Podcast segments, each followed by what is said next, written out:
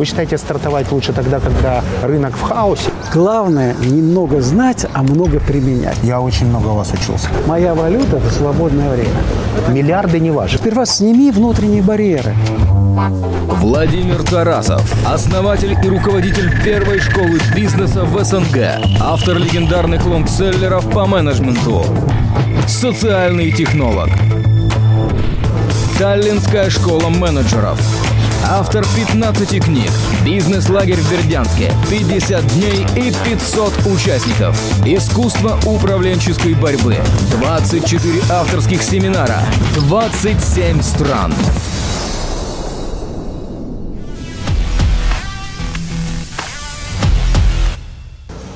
Мой учитель Владимир Тарасов.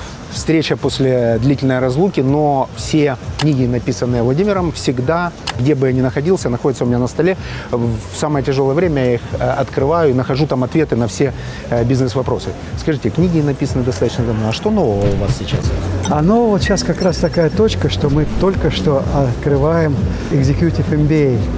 И он состоит из двух больших крауд-тренингов 10-месячных. Это формат онлайн. Более того, одновременно мы только что открыли компанию в Киеве.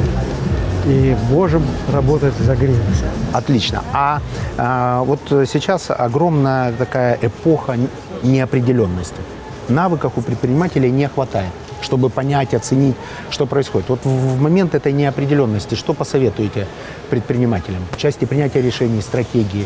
В этой неопределенности все-таки выявить определенную часть. А она есть? Да, конечно, есть, конечно. Не так смотреть глобально, вот все неопределенно. Нет, кое-что неопределенно. А что-то очень даже определенно. Надо разделить пустое от твердого отделить.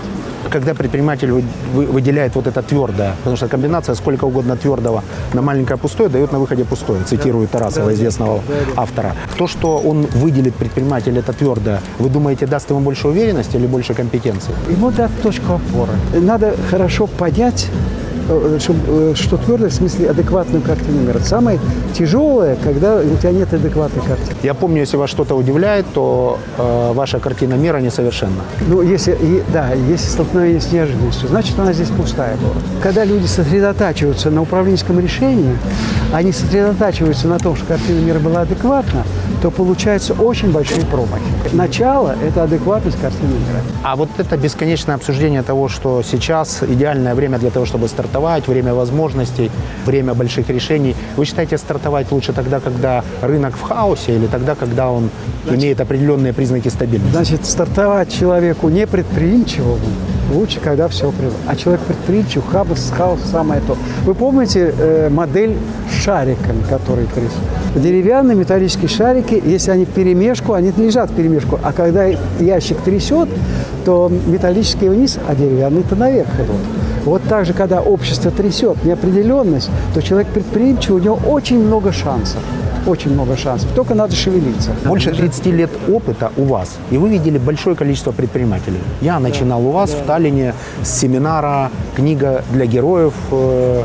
Наверное, техника перехвата и удержания управления. Да. Вы видели просто большое количество предпринимателей, многие из которых сейчас участники списка Forbes. У вас огромный, колоссальный опыт.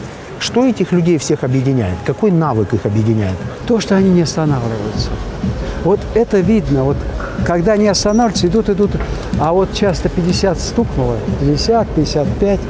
И видно вот это замирание. Вроде как все. И человек идет очень быстро вниз, когда останавливается. Он очень быстро соскальзывает вниз. А если ему 30, и он идет вниз? Это не вопрос, может быть, возраста? Кто-то идет вниз. Не поймешь, кто молодой, кто старый. Да, если вы помните. Я говорю все время вашими фразами. Наконец-то я говорю с ними, с самим автором. Признак того, что человек начал стареть, он перестал рисковать. Я не говорю об безумном риске, я говорю об основе. Он перестает рисковать там, где надо рисковать. Это признак старости. Пока он рискует, он идет вверх, потому что он зону ближайшего развития все время развивает. Вы за какое образование? За техническое. Даже для предпринимателя? Для всех. Потому что техническое образование, физическое, математическое, инженерное, оно развивает мозги. Человек до 20 лет мозги развивается. Обязательно нужно техническое образование. Потом занимайся гуманитарщиной. Но вы, если посмотрите, все вещи, которые серьезные люди создали, это люди с техническим образованием. То, что вы сейчас преподаете, можно назвать гуманитарщиной? или техническим образованием? Я социальный технолог и преподаю социальную технологию. Это средняя межа, потому что здесь логика очень важна, но очень важно понимание людей. Технари иногда страдают тем, что у них эмпатия слаборазвита. Они людей плохо понимают, им железками легче. Это одна крайность. Другой понимает все, только логика отсутствует. Часто гуманитарий понимает, но сделать ничего не может. А вот среднее технологическое, оно очень хорошо. В Гарвардском университете я видел профессора, который за консультации у своих учеников брал микродоли в их стартапах. Да. Прошло время, стартапы превратились в многомиллиардные бизнесы, а профессор превратился в мультимиллиардера и остался преподавателем и продолжает консультировать. Да. Вы, проконсультировав такое огромное количество предпринимателей, научив их, имеете долю хоть в одном? Нет, это не мое. Миллиарды не ваши. Я занимаюсь своим делом, это для меня главное. Мне на жизнь хватает, я не бедный человек. Но в то же время у меня деньги как таковые не являются сильным мотиватором. Для меня мотиватор – свободное время. Вот моя валюта – это свободное время, когда я могу заниматься тем, чем я хочу заниматься. Не деньги? Нет, не деньги. То есть свободное время для вас дороже, чем деньги? Деньги – необходимость, их надо иметь. Конечно, я зарабатываю деньги.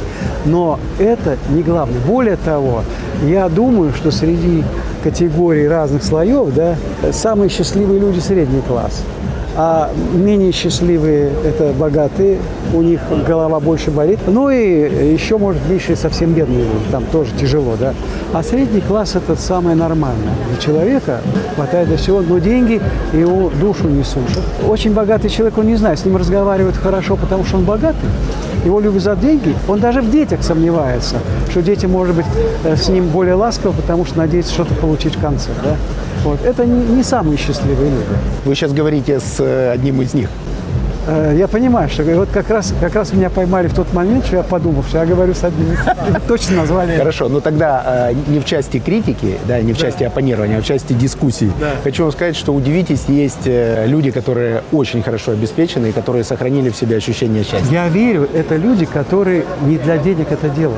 Я думаю, что это врожденное у человека, природой заложено, что он не может быть счастлив, если нет серьезного дела.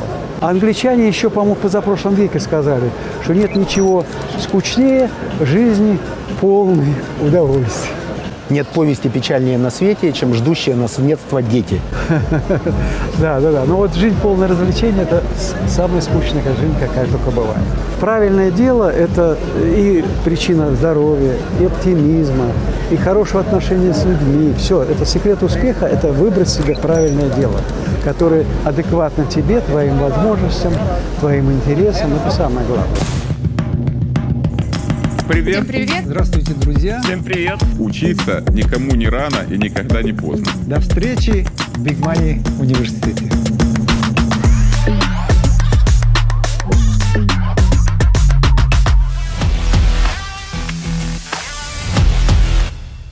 Владимир, я без отчества на американском. Да, конечно. Да? Зачем нам подчеркивать возраст, который и так не дает нам покоя? Да. Ну, мне так точно, не знаю, как вам. Киев. Центр. Так. Май. Так. А бизнесом нужно заниматься, несмотря на окружающие тебя соблазны. Вот жизнь предпринимателя – это бесконечное перемещение между соблазном и определенными задачами. Думаете? У меня так между одними задачами и другими задачами. А соблазны? Вы проводите большое количество времени на Тенерифе. На Тенерифе. Почему это место выбрали? Потому что в Эстонии очень плохая конец осени и зима. Когда-то была настоящая зима, сейчас это слякоть, это гриппы, это темнота. И поэтому мы на этот период уезжаем на Тенерифе. А Тенерифе чем он хорош? Солнце, там океан, и там цивилизация такая, что не так, что вот здесь цивилизация, а здесь нищета рядом. А вот этой нищеты рядом нет. И вот это очень важно, потому что во многих местах которые обладают этими качествами, есть рядом нищета. А это неприятно. А вообще нахождение предпринимателя для ресурсного состояния, как вы считаете, это что должно быть? Обязательно море? Помните, если уж довелось там жить что-то где-то в империи, то лучше жить в провинции у моря. Бродский, по-моему. Ну, я имею в виду, география важна для предпринимателя, для ресурсного состояния? Думаю, что да. Думаю, что это либо же море, либо же горы должны быть. Вот что-то из этого двух. А если большинство времени приходится проводить тут, в городе, то как быть? Знаете, в городе будет более пессимистичный взгляд на мир, мне кажется. Но если бизнес тут сосредоточен, как быть? Ну, значит, когда-то надо выезжать. Выезжать надо тогда. Я не знаю, как можно, вот не выезжая, сохранить оптимизм, живя в городе. А как, выезжая, сохранить работоспособность? Так у вас же аппарат с собой, голова с собой. Работаете, когда выезжаете. То есть сейчас фактически неважно место, работать можно из любой точки мира? Конечно, конечно. Поэтому сейчас уже бессмысленно вот где-то находиться постоянно. Надо там находиться, где лучше работаете. Потому что все, теперь это такое громадное удобство для человека, который сам себе хозяин, это удобство. Кто не сам себе хозяин, мне трудно сказать, насколько это удобно. Ну, главная опасность успеха – страх его потерять. Да, конечно, когда есть чего терять, человек становится осторожнее, а осторожность приносит неуспех в итоге. Излишне осторожно. А вот вы большое количество предпринимателей видели, фактически у вас зарождался этот предпринимательский класс. У вас когда-то в Таллине 93-94 года. Вот те предприниматели в начале, которые были, в начале да, те, мы. Да, да. И сейчас вы имеете возможность общаться с успешными предпринимателями сегодня. Да. Они, как вы считаете, чем отличаются? Ну, чем отличаются? Тем, что те предприниматели, больше рисковали, изобретали сами технологии, а эти больше знают готовые технологии, меньше рискуют, более цивилизованные, более, так сказать, подготовленные с точки зрения там языка, гаджетов, компьютеров, вот у них сила, да, но они проигрывают по умению на коленке что-то сделать толковое. Ну, а если вы видели в развитии навыки предпринимателей за последние 30 лет, через 5 лет, какие навыки будут востребованы? Видите ли, в принципе, цивилизация идет так, которая касается и предпринимателя тоже, что вначале все делают там из дерева, ножичком и так далее, так далее. Потом из деталей собирают что-то, потом не из деталей, из блоков собирают что-то. И вот эти блоки, которые собирают, вот этот лего жизнь, он все укрупняется, укрупняется, укрупняется. И в этом смысле предприниматели будущего, они будут собирать из очень больших, так сказать, кусков работающих. Предприимчивость будет заключаться в том, что вот вы соединили вот эти две, грубо говоря, фабрики, только это уже будут не фабрики, там, вот эти три так соединили, комбинацию из очень крупных, и в этом ваше предпринимательство будет, которое работает сразу на большую массу людей. А роль образования тогда? То есть, другими словами, я могу упростить, конечно, до примитива вопрос. Да. MBA нужен? Стоит ли тратить на него $100 000 и 2 года? Ну, сейчас он нужен. Другое дело, что для одного не стоит, для кого это последние деньги, и он может сделать бизнес за эти деньги.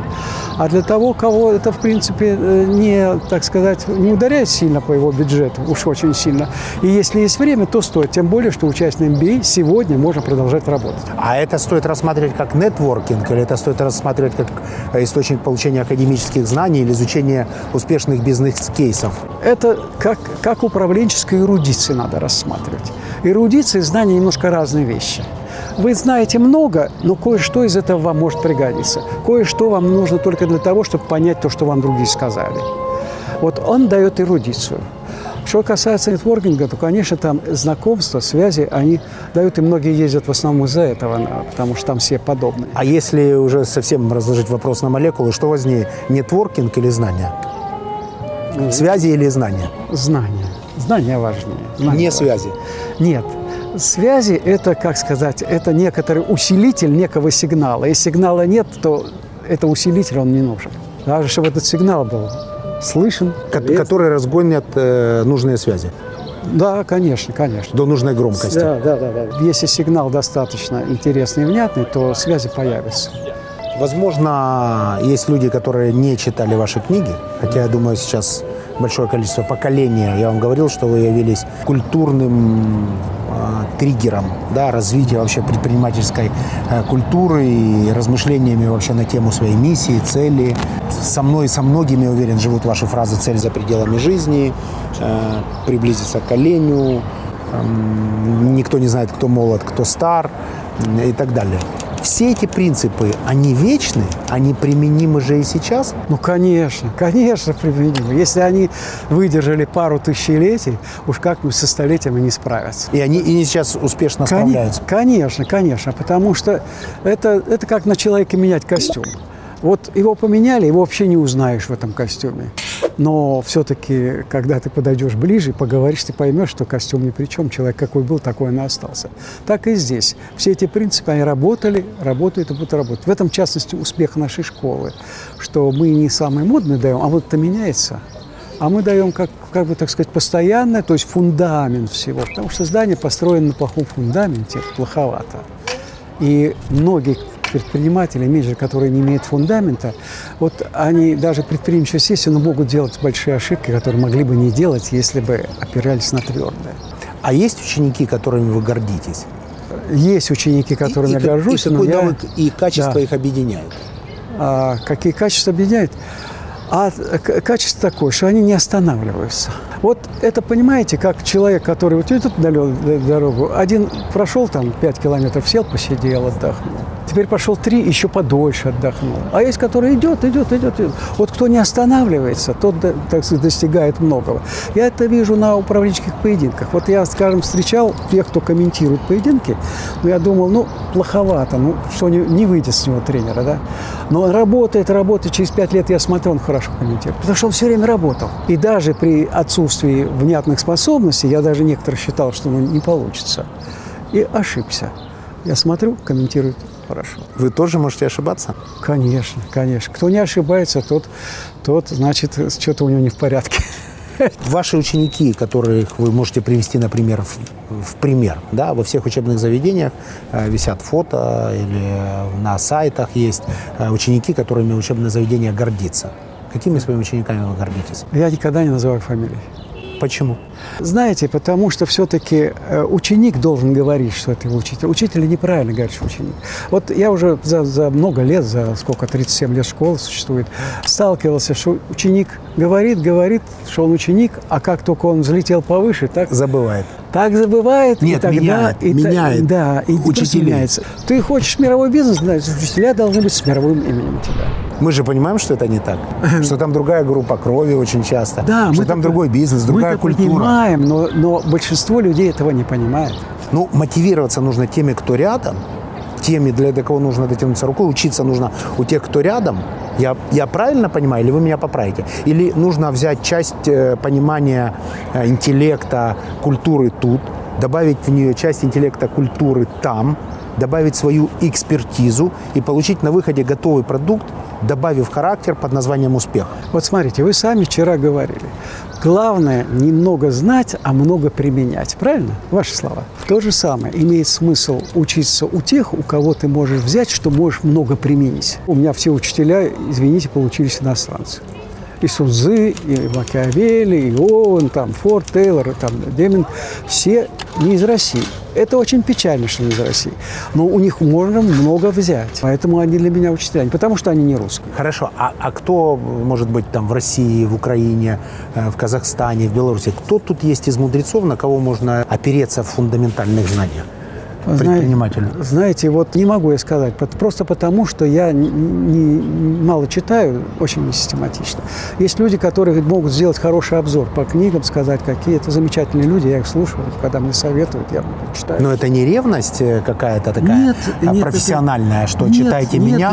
Я, кстати, это поддерживаю, это нормально, я же ваш ученик, которого вы не хотите называть, но я ваш ученик. Я напоминаю, выиграл управленческий поединок в Киеве и в Таллине.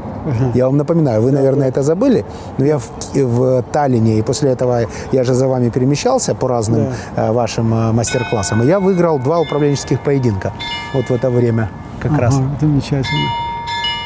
Да. Так замечательно заиграла. Но еще вы не выиграли. Вы от природы талантлив. Вот не могу сказать, что вы много учились по управленческим поединкам, правда? Много. Много? Я очень много у вас учился. Нет, поединков. В поединках я был 2 раза. А вот так не тренировались, чтобы там 20-30 раз участвовать? Нет, 20-30 раз я не был. Я участвовал 2-3 раза. Два раза. Просто у вас есть талант к этому. А есть люди, которым нужно учиться 20-30 поединков пройти, чтобы у них что-то начало получаться. Разные же люди с разными способностями есть. Но все мои ребята, вся моя команда на ваших семинарах участвовала, думаю, точно больше 10 раз. Вчера вы были на семинаре Big Money. Да. Так произошло, хорошо это или плохо, это так, что предприниматели такие новые рок-звезды. То есть на них собираются залы. Вчера было 2000 человек. Да. Но вы же не могли себе представить когда-то в абсолютно таком бутиковом, закрытом обучении, когда нас было у вас 30 человек, может быть, в Таллине, что вы выйдете на сцену и будет 2000 человек, которые не пошли на рок-концерт, а пришли слушать предпринимателя. Вот тех людей, которых вы слышали со сцены, как вы думаете, в чем секрет? Что это всеобщее желание быть успешным успехом? Или это всеобщее желание, возможно, я очень надеюсь, что это не так, получив некие знания, как ребята думают, которые пришли на этот семинар, потребовать у универсума немедленной успешности? Знаете, я думаю, что, во-первых, форуму роли. У вас очень хороший форум. И вы подбираете спикеров хорошо. Вам понравились спикеры? Да, понравились. Чем понравились? Потому что они говорят не только об успехе, они говорят о неудачах. А людям очень важно слышать неудачу, потому что он видит неудача, ну и что, он теперь не внизу где-то, а он поднялся как. Вот. А когда приходит спикер и рассказывает о своих удачах, как он замечательный, это пустая трата времени для слушателя, для молодого. Потому что учат чужие неудачи, они учат, во-первых, тому, что можно справиться с неудачей, и можно подняться, да, а кроме того, не сделать той же самой неудачи. Мы общаемся со всеми спикерами и просим их как раз рассказать о своих факапах, о своих неудачах, потому что успешным успехом сейчас просто забит эфир. Все успешны. А вот тут, когда человек выходит, это же нужно определенную долю, очень серьезную долю такой откровенности. Ну, конечно. Это фактически разрушение такого имиджа суперуспешного человека, когда ты выходишь и говоришь: ребята, да я вообще-то ошибался больше, чем достигал, но тем не менее я сейчас тут, и я с вами откровенен. Да, и кроме того, это и есть признак откровенности. Кроме того, что они сами полезны, этому человеку начинают верить. И когда он какой-то совет дает, то этот совет слышит. А когда у него сплошной успех, он дает советы, то это... Не рабочее. Не работает. Не работает. А вот человеку должны поверить. Скажите, разница, как вы думаете, в мышлении крупного предпринимателя и человека, который хочет стать крупным предпринимателем? То есть, другими словами, а есть какой-нибудь универсальный рецепт, как масштабироваться? Вот есть локальный успех. Да. В маленьком рынке, в небольшой компании, в небольшой пиццерии, в небольшом магазине, в небольшом бизнесе, в небольшом стартапе. Как вот так? Дело в том, что есть страх перед масштабом у людей. Они думают, что это вот технология. Вот прежде чем к технологию думать, надо устранить страх перед масштабом. Человек как бы вот хочет, но с другой стороны его пугает. А если потеря громадная? А если я кредит не верну? А если? Но он себе не хочет говорить, что он боится масштаба. Он считает, что там вот технологию пока не... И это консервирует его в... Да, все, ты если боишься, ну как ты сделаешь? То есть это стоп в развитии? Это тормоз внутренний барьер. Вот его надо убрать. Я скажу, вот у нас в колледже, был колледж, менеджмент-колледж, и там делали дипломные работы. Ну, дипломные по бизнесу. И вот одни кафе открыли, другие там, не знаю, там что-то продавать. Ну, такие мелкий бизнес, вот придумывают, написали, да. А одна девочка написала, она 5-звездочный отель собирается открыть, вот как она это будет делать и так далее. Но эта девочка, она уже через 5 лет, у нее 300 тысяч годовых было там, потом 500 тысяч. Она мыслила другим масштабом. То есть у нее вообще внутри нет страха масштабирования. Да. К тебе дипломная работа, да. Ты же можешь любой масштаб задумать. Я понимаю, в жизни ты откуда деньги, а тут на бумаге ты все можешь. Лучше целиться в совершенство и не попасть, чем целиться в несовершенство и попасть. Конечно. То есть на любом этапе планирования компанию великой делают ее целью. Конечно. Макиавелли сказал: берите пример со стрелка из лука. Чтобы попасть в цель, он целит выше. Тогда он попадает в мишень. А кто целит в мишень, всегда мимо. Стрельба по бегущему кабану, всегда нужно 2 корпуса впереди, учитывая скорость, ветер и расстояние. Это да. Но мы сейчас говорим о высоте. Поднимайте себе планку. поймите, что у вас есть страх масштабирования. Вот это надо понять. Хорошо, человеку как не преодолеть страх, если как от него избавиться? Начинай с того, что человек должен себе сказать: я боюсь масштаба. То есть признать этот страх, прожить его и отпустить. И тогда масштабирование высоковероятно. А если делать вид себе, что я не боюсь, просто что-то мне не хватает, ничего не получится. Технологии, денег, средств, команды. То есть это все ограничители. Сперва сними внутренние барьеры. Пойми, что ты можешь, все. Был анекдот такой про зайца, когда медведь там говорил: приди там на завтрак, я тебя съем, да. Вот, заяц говорит: а можно не прийти? Можно, я тебя вычеркиваю. Оказывается, можно не приходить? Да. А вот большинство людей, они не зададут вопрос, а можно не приходить. Вот они не зададут вопроса. Немного о личном. Да. Вы о чем мечтаете? О чем мечтаю?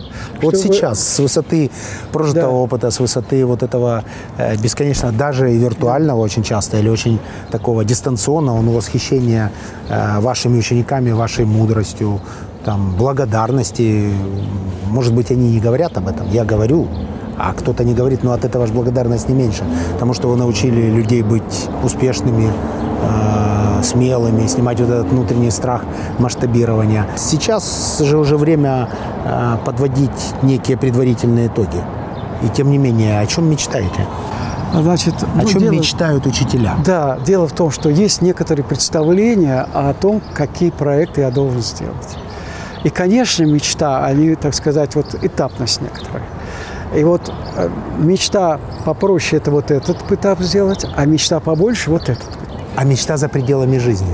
Конечно. Дальше за пределами? Конечно, за пределами жизни. Конечно, да. Но до пределов еще надо вот какие-то этапы сделать того, что туда идет, что туда ведет. Это же нельзя, так сказать, ставить цель там, за 100 ли. Знаете же, да? Слишком далеко поставишь цель – это неправильно. Обязательно должны быть промежуточные этапы, которые уже рентабельны, уже окупаются, да? И на них опираться надо. Вот это разбить дорогу к большому проекту, к очень большому, на этапы, которые каждый окупается, это значит каждый раз ступать на твердое. А если ты затеял, и это окупится, когда все получится, ничего не получится. И ничего не окупится. И ничего не окупится, да. А если более вот, приземленное, потому что я не хочу никакой десакрализации мудрости в вашем случае, когда вы ответите, но любой учитель в первую очередь человек. Ну вы о чем мечтаете? Что это? Вот я же сказал, о чем я мечтаю. Это очень по-литературному вы ответили. Вы ответили в духе своей книги.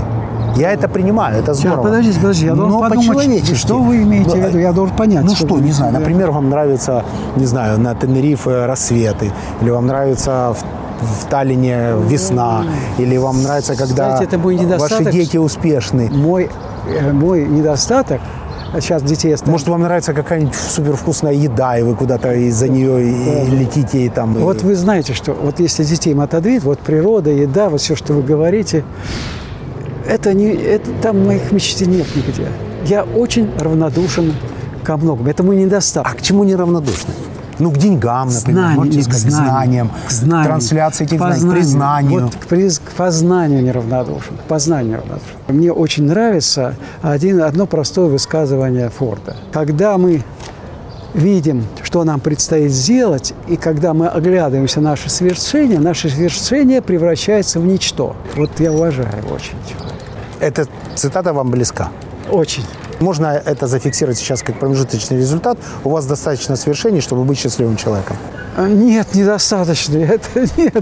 Это я за вас сказал. Нет, спасибо. Нет, недостаточно. Если бы достаточно было, этот человек тогда, когда достаточно, уже умирает. Это нельзя. Это нельзя считать, что у тебя что-то достаточно. Это вот я на многих вижу. Ребята начинали в 22-25 лет у меня учиться, сейчас им за 50. И нету второго дыхания. И мне так их жалко. Я их люблю, когда они учились 30 лет. Я их очень люблю по-человечески, но мне жалко, что они не обрели второго дыхания. А после 50 надо обретать второе дыхание. Надо рывок, как Ли Якокка сделал. Да? Надо такой рывок делать. Но его жизнь заставила. А надо самому понять, что ты устал, дышать тяжело, но будет второе дыхание, и ты будешь другим человеком. Вот это надо понять обязательно. Всем второго, и третьего, и четвертого дыхания. Что важнее? В вашем случае ответ для меня очень важен. Путь или результат? Ну, путь, конечно, интереснее. А что важнее? Ну, конечно, важнее путь, потому что без пути никакого результата не будет. Кстати сказать, по пути результат меняется. Тот результат, который ты хотел, посередине пути уже совсем другой. Корректируется. Корректируется, а то с точностью наоборот. Всяко бывает. Поэтому результат – это вот некоторый такой первый адрес, первая гавань, в которую ты идешь, но по дороге ты узнаешь о том, что эта гавань, вообще-то говоря, захвачена врагом, или еще что-то, и вот еще что-то, и ты меняешь этот самый результат по дороге. Вам спасибо. Вам У меня спасибо. Не было возможности вам спасибо. Сказать вам это публично, я всегда говорю это на своих семинарах, потому что считаю, что нужно гордиться своими учителями. Вы мой учитель. А наша школа вами гордится. Вы зря думаете, что мы... Это вы так сказали, что вы не называете имена. Но вот я совершенно... Ну, мы намекаем. Да, я совершенно искренне хочу вам сказать, что вы создали культуру, которая практически отсутствовала в то время у предпринимателей. Была в то время огромная угроза у предпринимателей 90-х, потому что появилось такое количество денег, что культура не успевала. И отсюда вот это вот демонстративное, странное поведение, которое многих и справедливо раздражало. И тут появился Тарасов, который, обладая неким сакральным, историческим, ментальным знанием, вдруг сказал, это нужно делать так, а это нужно делать так. И если вы сейчас приобрели деньги, то это не ваша цель, а цель за пределами жизни. И это стало культурой целого поколения. Больше того, это поколение воспитало свои команды, которые тоже воспитаны на этих знаниях. Все, кто может, купите книги, прочитайте их, едьте в школу. Пока есть возможность учиться, насколько это возможно, будьте рядом с этими фундаментальными знаниями, которые меняют парадигмы, как произошло в моем случае и еще в случае большого количества участников списка Forbes, которых мы договорились не разглашать, но которые были со мной на семинаре в 95-96 году в Таллине. Мое спасибо вам искренне спасибо. И несколько слов подписчикам. Подписчикам несколько слов.